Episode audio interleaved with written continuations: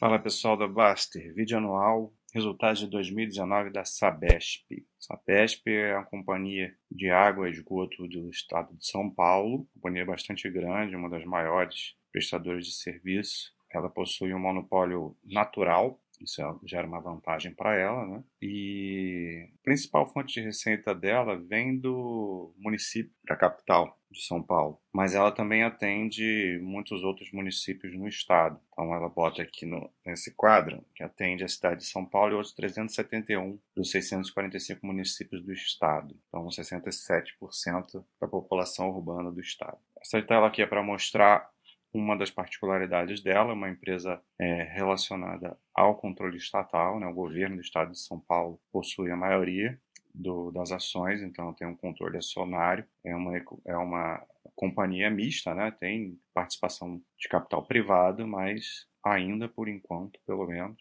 é, existem algumas como é que eu poderia chamar? Ia falar estudos, mas não são estudos, né? Umas negociações aí que a própria empresa já chegou a comunicar um tempo atrás de a possibilidade da, da empresa se tornar uma empresa privada, né? Então, mas até agora não existe nenhuma informação concreta, coisa para a gente acompanhar com o tempo. Se isso acontecer, pode ser mais um fator aí de tornar a empresa mais interessante, né? Principalmente para aqueles que não, é, algumas pessoas têm como seus critérios, em seus critérios de investimento em empresas que elas não tenham participação, não tenham controle, principalmente da, do setor estatal. Isso é uma coisa muito particular, né? Que cada um deve avaliar. Mas se isso acontecer, essa mudança pode torná-la mais interessante para um espectro maior de investidores. Vamos ver. É uma empresa que não tem uma política de dividendos muito alta, costuma ter um payout em torno de 25 a 30%. No final mostra um pouco mais disso. Aqui para mostrar como que mais ou menos essas receitas e o volume faturado dos, dos seus negócios são feitos, né? A gente vê que a parte de serviços relacionados a residências, ao consumidor é mais padrão, né? O nós aqui está relacionado a essa parte residencial mesmo, né? Então, a gente vê que mais de 80% do volume faturado de água e de esgoto vem do setor residencial. Ela está presente nos outros setores também, mas com um percentual bem menor. E em relação à receita, é, cai um pouquinho mais, né? mais de 60% aqui de água e 60% de, do esgoto vem, de, vem da, do residencial. Aqui eu queria mostrar essa parte que fala dos maiores contratos, porque tem essa questão dos vencimentos, né? Esse tipo de empresa, empresa de concessão, ela consegue a concessão e são contratos bastante longos e de tempos em tempos ela tem que fazer uma inovação desse contrato. Mas a Sabesp tem, além de estar, tá, claro que existe uma concentração muito grande para a cidade de São Paulo, né, é onde tem o maior volume de água e esgoto e o maior percentual da receita, mas são, são contratos longos. É, então, aqui os 10 maiores contratos, apesar de que os, os, a cidade de São Paulo é o que tem o vencimento mais próximo, mas mesmo assim são 20, daqui a 20 anos só que vai ter essa preocupação, né? Então, muito, muito longo prazo. Os mais, o, aqui, 48%, isso que eu estava querendo achar, 48% da receita vem do estado de São Paulo, mas só daqui a 20 anos. E os outros mais relevantes aqui, que é São Bernardo, Guarulhos, com 3%, só daqui a praticamente 40 anos. Aí Santos, 26 anos.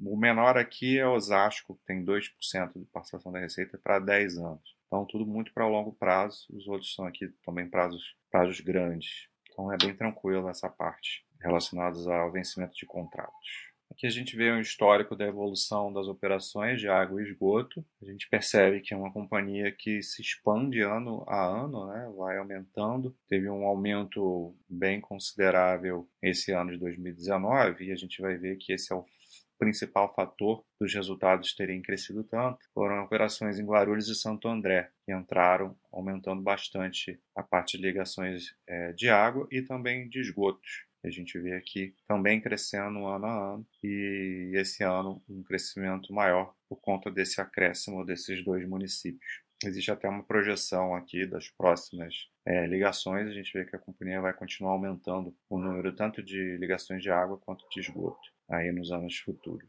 Então, finalmente, vamos entrar aqui na parte dos resultados propriamente ditos, né?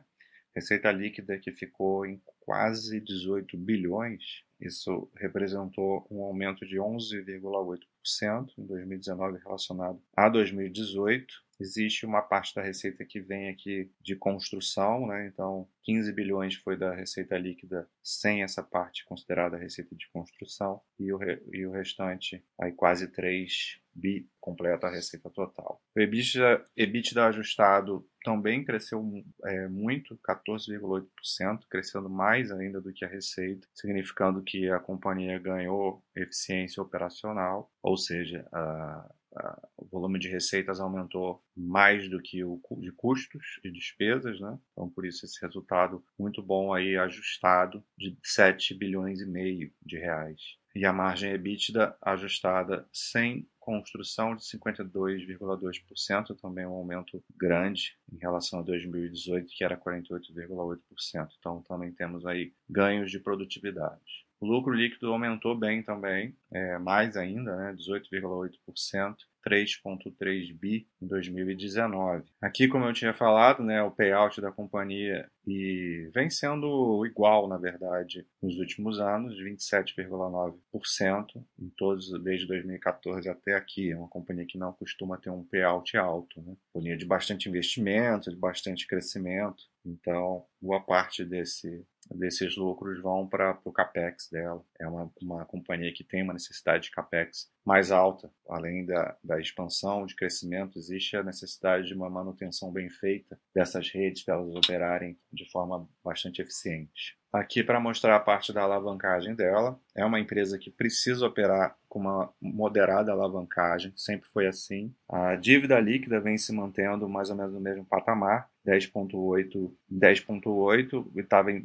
2018 10.1, aumentou um pouquinho, mas muito significante é que o EBITDA ajustado que vem aumentando é, gradualmente desde 2014, e isso vai fazendo com que a relação da dívida líquida sobre esse EBITDA ajustado venha caindo, e agora está em 1,45 vezes. A gente vê que essa estrutura já foi muito mais agressiva, né? mais perigosa até, vamos dizer assim, 2014 acima de 3, nunca esteve acima da, do, do, do que ela constitui como covenant, é, que se eu não me engano é de 3,5. Então, sempre esteve, de certa forma, equilibrada dentro da capacidade operacional da empresa, mas como ela vem melhorando muito o operacional dela, isso vai diluindo e vai tornando essa estrutura de capital mais mais tranquila, né, mais, menos agressiva. É, ela vai sempre ter uma certa alavancagem, mas está é, tá ficando cada vez mais tranquilo. Então, a parte de dívida não há nada para se preocupar. E aqui, para terminar, eu queria mostrar um pouco aí desse, do histórico dela, uh, até para falar de margem, né? Tinha falado, até tinha falado lá da margem EBITDA, né? Mas tem uns detalhezinhos aqui no histórico da companhia, com uma grande queda que ocorreu em 2014 e 2015. Em 2014 a gente teve uma queda muito abrupta do EBITDA, da margem EBITDA, como a gente vê aqui, que foi de 4 bilhões para 2,9 bilhões na, no EBITDA, e uma margem EBITDA ajustada que caiu de 35,4. A gente vê que vinha subindo né, nos, nos, últimos anos de 2010 até 2013. Em 2014 caiu absurdamente para 26 e o lucro líquido desabou também para 900 milhões. Isso é um dos riscos né, da companhia, que é a questão é, hídrica. O estado de São Paulo sofre de vez em quando com isso. A gente vê até empresas de energia elétrica que são restritas ao estado sofrem com isso. O caso da, a, da Tietê, né?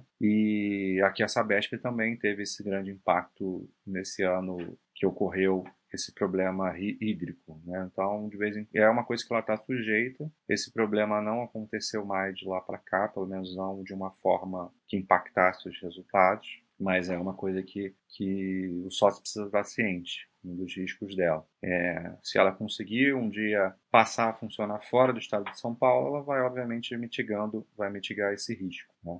Mas por enquanto ela só opera ali no, no, estado de São Paulo. E uma outra questão que eu queria levantar aqui, que em 2015 a gente vê que o EBITDA ele se recuperou bastante, voltou aos patamares antigos, mas você teve um lucro, uma queda maior ainda do lucro líquido que já era ruim em 2014, os patamares que a companhia vinha desempenhando e caiu bizarramente em 2015 mais de novo, né, para 500 milhões, mesmo com o EBITDA tendo aumentado muito. Por que, que isso acontece? É um outro risco dessa companhia, que é a questão do câmbio, ela, a dívida dela, 50% da dívida dela é, praticamente é exposta a, a, dólar e a iene, né, moedas estrangeiras.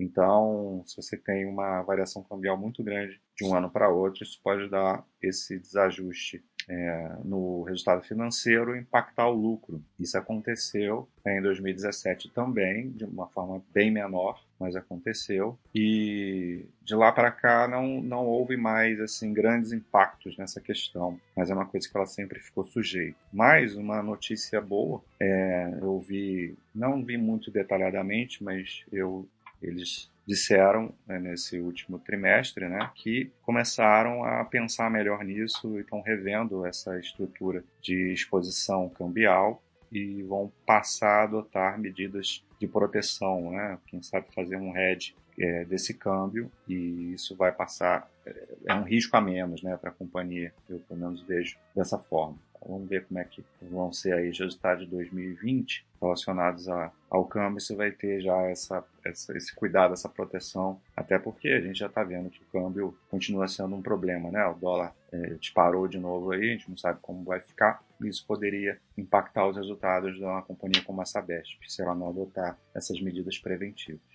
Então é isso, esses são os resultados, resultados muito bons, principalmente por conta do, da entrada aí dos novos municípios, né, Guarulhos e Santo André, mas é uma companhia que ao longo dos anos vem entregando bons bom resultados, existem os riscos que foram apresentados aqui, mas é, para longo prazo é uma companhia bem tranquila, se você aceita a questão dela ser controlada pelo Estado, pelo governo do Estado de São Paulo, em termos de operação e, e números, vem sido muito, vem sido muito consistente com alguns pequenos problemas, mas que voltam ao normal depois de um tempo. Um abraço.